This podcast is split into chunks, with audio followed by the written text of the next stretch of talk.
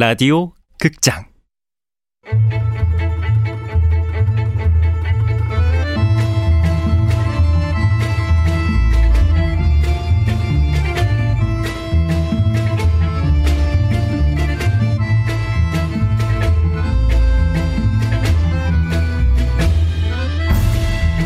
무중력 증후군.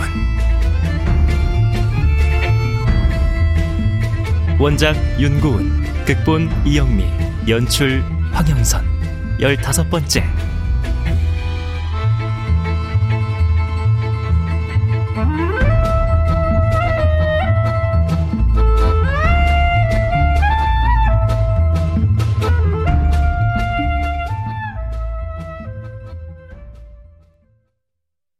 변화는 누군가가 만들어주는 게 아니다.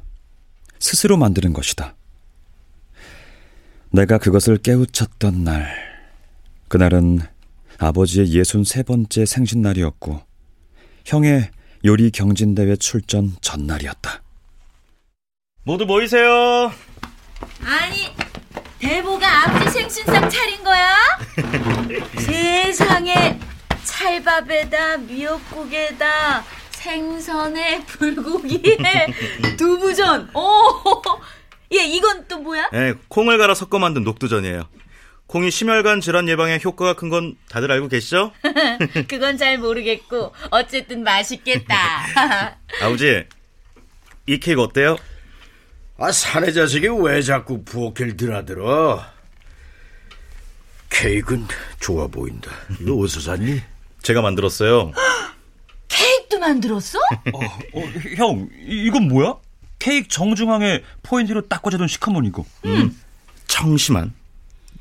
청심한? 놀랐을 때 진정시키기 위해 먹는 그 알약? 음.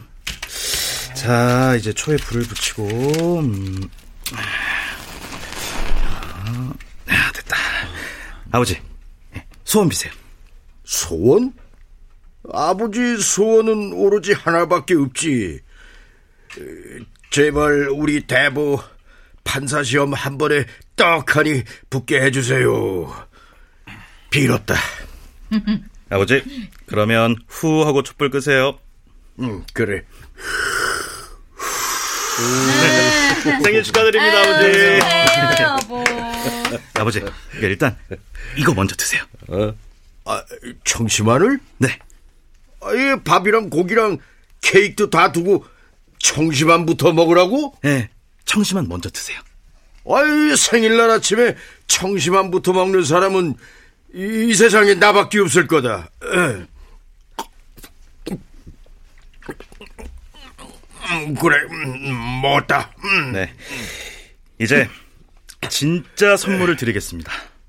어, 진짜 선물이라니. 아들이 생신상 직접 차린 거 말고 진짜 선물이 또 있어? 진실요. 저의 진실. 어? 아버지, 저는 판사가 될 수 없습니다. 무슨 소리야? 저는 이미 로스쿨을 그만뒀습니다. 뭐, 뭐, 뭐, 뭐? 뭐? 전요 아버지, 저는 요리사가 되고 싶습니다. 아니, 그게 무슨 소리야? 아, 예, 예, 여, 여보, 우리 대보가 지금 무슨 소리를 하는 거야? 진실, 진실의 소리 들어봐. 아주 어렸을 때부터 요리사가 저의 꿈이었습니다. 아니야, 너는 판사였어. 그건 아버지의 꿈이었어요. 아버지의 꿈을 쫓아 대학에 입학을 했고, 대학을 졸업하고 로스쿨에 입학했지만, 행복하지 않았습니다. 저는 요리사가 되어야 행복할 것 같습니다. 아, 대보야, 네가 진짜 행복을 몰라서 그러는데. 내일 첫 요리 경진대회에 출전합니다. 자신 있습니다. 요리사가 되기 위한 첫 경진대회인 만큼 가족들에게 제대로 알리고 나가고 싶어요. 대보야! 어, 이 자식이!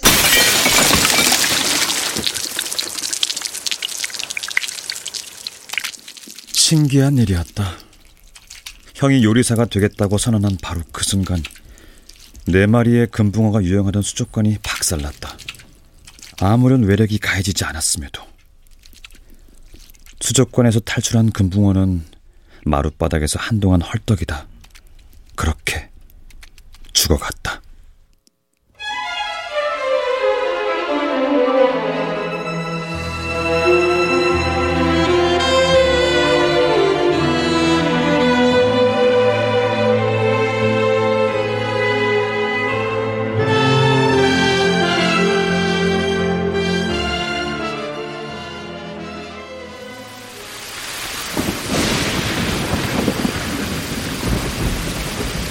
때이른 장마가 시작되었다.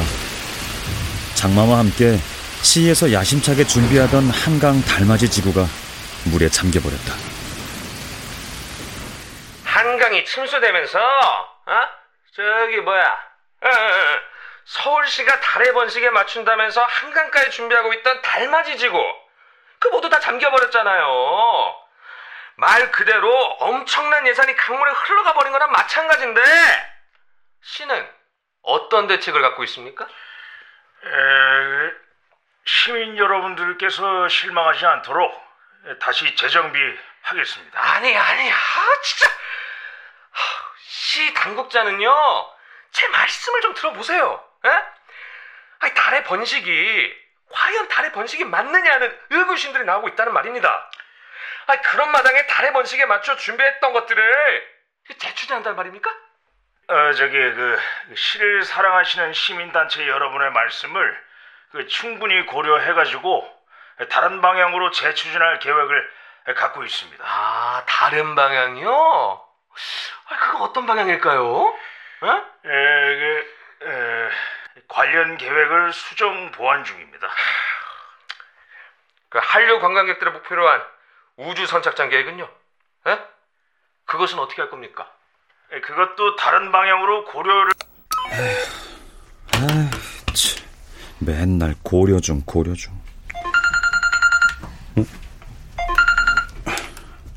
어? 어, 구보. 올래? 어딘데? 주차장. 어. 야, 아, 사람을 왜 주차장에서 만나자 그래? 위에 카페를 두고. 다 얼른. 비는 그쳤지? 어.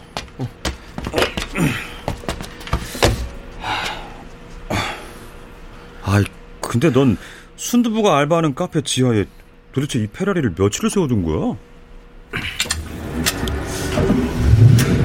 자, 시보야. 주차비 좀 빌려줘. 뭐?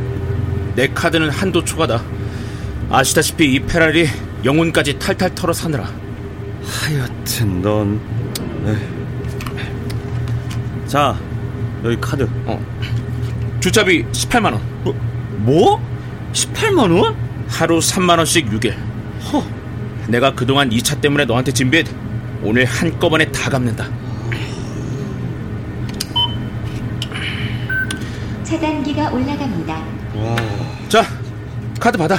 출발할게.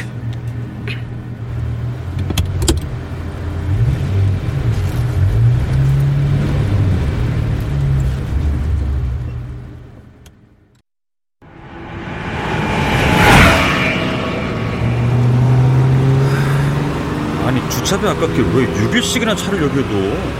그러면 페라리를 우리 집 앞 골목에다 세워두리. 배보다 배꼽이 크겠다. 얼마 안 남았어. 지금 요 앞에 중고차 매매업자가 기다린다 했다 그랬잖아. 차 잘 알 맞아? 차 잘 아는 사람 맞지? 그러니 중고차 매매업을 하겠지.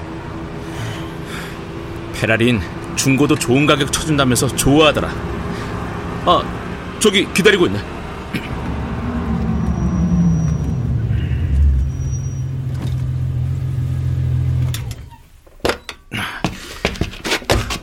여기입니다. 아, 안녕하십니까. 네, 중고차 팔아줍니다. 차 팔고입니다. 네, 반갑습니다. 네, 반갑습니다. 저이차 맞으시죠? 이, 이 차입니다. 네. 멋지죠? 자, 그러니까 이 차를 2억 5천 받으시겠다고요? 얼마 안 탄 차입니다. 아, 네, 잠시만요. 차 이력 좀 조회 보고요. 보자, 보자. 아, 이 차 사고 이력이 있는데요? 네? 그리고 아 이거 주행 거리도 이거 조작된 것 같은데요? 그럴 리가 없는데요? 본인 차 맞으시죠? 네. 중고로 구입하셨어요? 네, 얼마 전에. 아, 얼마에 구입하셨죠? 2억. 아, 이거 속으셨네. 이거 아무리 잘 쳐들어도 1억 5천 이상은 못 받으세요. 뭐라고요? 그, 럴 리가 없어요. 아, 제, 아, 제가 왜 손님을 속이겠습니까? 아, 니 이제 다시 한 번만, 다시 한 번만 더 확인해 봐 주시겠어요? 아, 못 믿으시겠으면 뭐 다른 데 알아보셔도 좋습니다.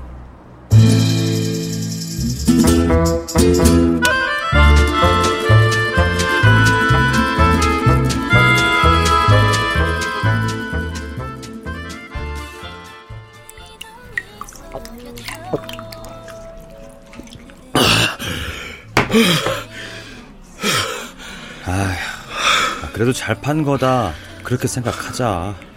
5천이나 손해 봤는데? 아, 다른 데 다 알아봤잖아. 1억 5천이 제일 잘 받은 가격이었어.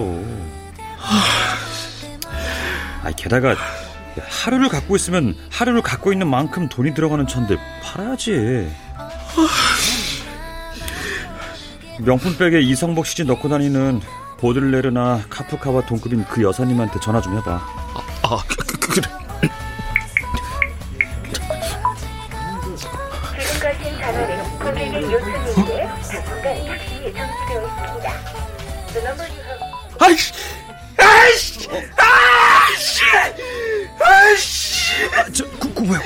숨도 본다, 어? 손님, 손님! 네. 여기 많은 사람들을 이용하는 곳입니다. 좀 조용히 해주시겠어요? 죄송합니다. 정말 죄송합니다. 네. 아, 저, 저, 저, 그런데 혹시 저 기억하시겠어요? 당연히 기억하죠. 어떻게 절 기억하고 계세요? 맨날 몸에 잘 맞지도 않는 헐렁헐렁한 양복 입고 땀 뻘뻘 흘리며 다니시던 여행사 영업사원 아니세요? 네? 아 저한테 프랑스 파리 말씀하셨던 저에 대해서 그렇게 기억하고 계시군요. 팬데믹 시국이라 여행사 영업은 많이 힘들다고 들었어요. 이제 앞으로는 좀 나아질 테니까 힘내시고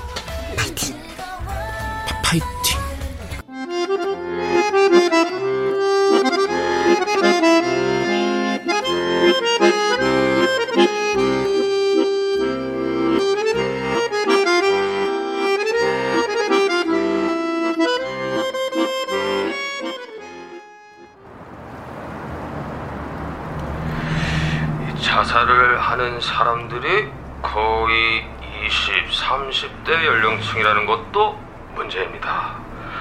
가뜩이나 노령화되고 있는 우리 사회에서 젊은 층의 자살률이 이 높은 원인은 취업난 때문으로 꺼라, 구보야. 아, 이게 자 그러면은 이게 우리 사회가 젊은이들을 살리는 차원에서 취업난 문제에 접근해야 한다는 겁니다. 취업이 곧 생명이다. 뭐 이런 인식이 좀 필요하다는 거죠. 아, 끄라고 좀. 한강 다리 위에서 흐르는 강물을 굽어보면서 자살 관련 뉴스를 듣고 싶냐? 시보야. 어. 뭐가 잘못된 것일까? 경찰에 신고했잖아. 신고를 해도 사기 혐의가 적용이 될까? 내가 나의 의지로 그 차를 구입한 건데. 아, 어쨌든 어쨌든 그냥 당하고 있을 수는 없는 거 아니야. 응? 뭐야? 어? 구, 구보야. 왜? 21세기 소설가 구보 씨의 일일이 출간됐다는데? 뭐? 나는 분명히 아니고 누가 쓴 건데? 어, 어 신인 작가래.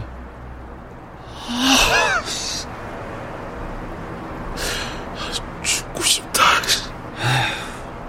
똑같이 자라나던 두 명의 구보 중에 한 명의 글은 당당히 활자화되었고 나머지 한 명의 글은 노트북 속에 갇혀서 빛을 못 보게 됐네. 아이씨! 아이씨! 씨!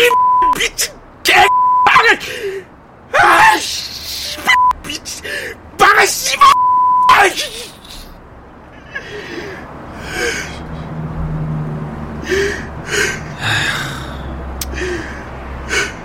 욕하고 나니 후련하냐?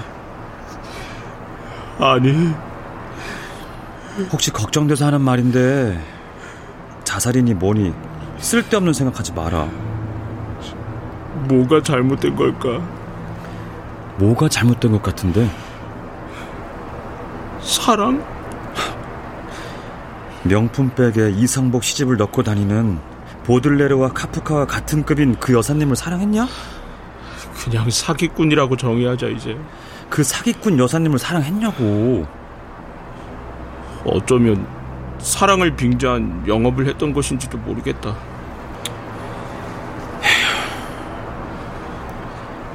우리 형 얼마 전에 커밍아웃 했다. 요리사를 하겠습니다. 아버지한테.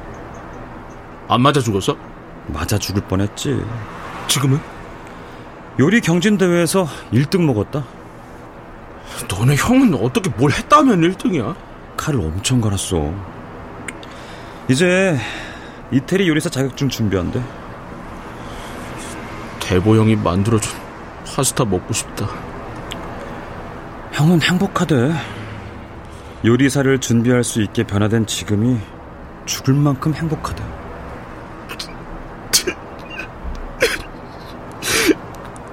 나도 행복하고 싶다.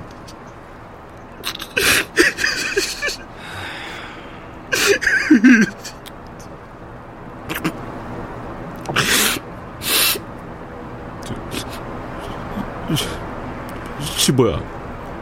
어. 나도 행복하고 싶다. 그래서 하는 말인데. 어. 무중력 판타지야. 한 석 대만 사주라. 카드 할부도 좋아. 뭐? 사주라 좀. 아이. 나도 행복하고 싶다. 아이 진짜. 아이.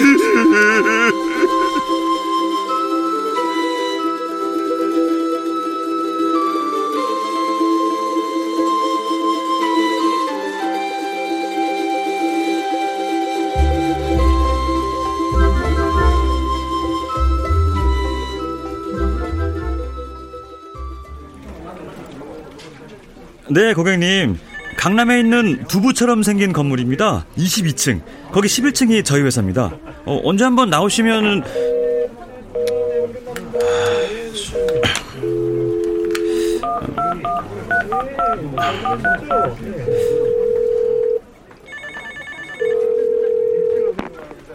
여보세요? 아, 안녕하세요, 고객님. 좋은 부동산 정보를 알려드리기 위해 전화를 했습니다. 저는 노시보 과장이고요. 노시보 과장님, 오는 월요일 오후 2시 40분 제주발 서울행 항공기에서 폭발물이 터질 겁니다. 사람들은 낙엽처럼 하늘에서 떨어지겠죠. 그 비행기 안에 타고 있던 사람들은 모두 무중력자들이에요. 중력을 거부하기 위해 지구 연약관까지 침투를 해서 아, 지구 중력 같은 소리 하지 마시고요. 저, 선생님, 정신과에 가서 건강 검진을 한번 받아보세요. 돈이 돈, 돈이 없어요. 요 즘은 잡지사 같은 데서 이벤트도 많이 해요. 무료 건강검진 이벤트요. 달은 자꾸 번식했지만 세상에는 아무 일도 일어나지 않았다. 세상에 아무 일도 일어나지 않는 동안 나는 마치 내가 아무런 사람도 아닌 것 같아서 아무런 사람도 아닌 것 같아서 슬펐다.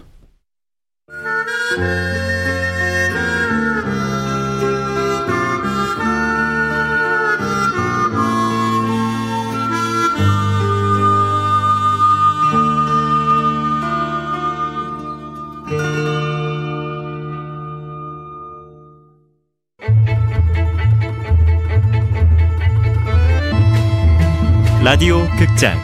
무중력 증후군. 윤고은 원작 이영미 극본 황영선 연출로 열다섯 번째 시간이었습니다.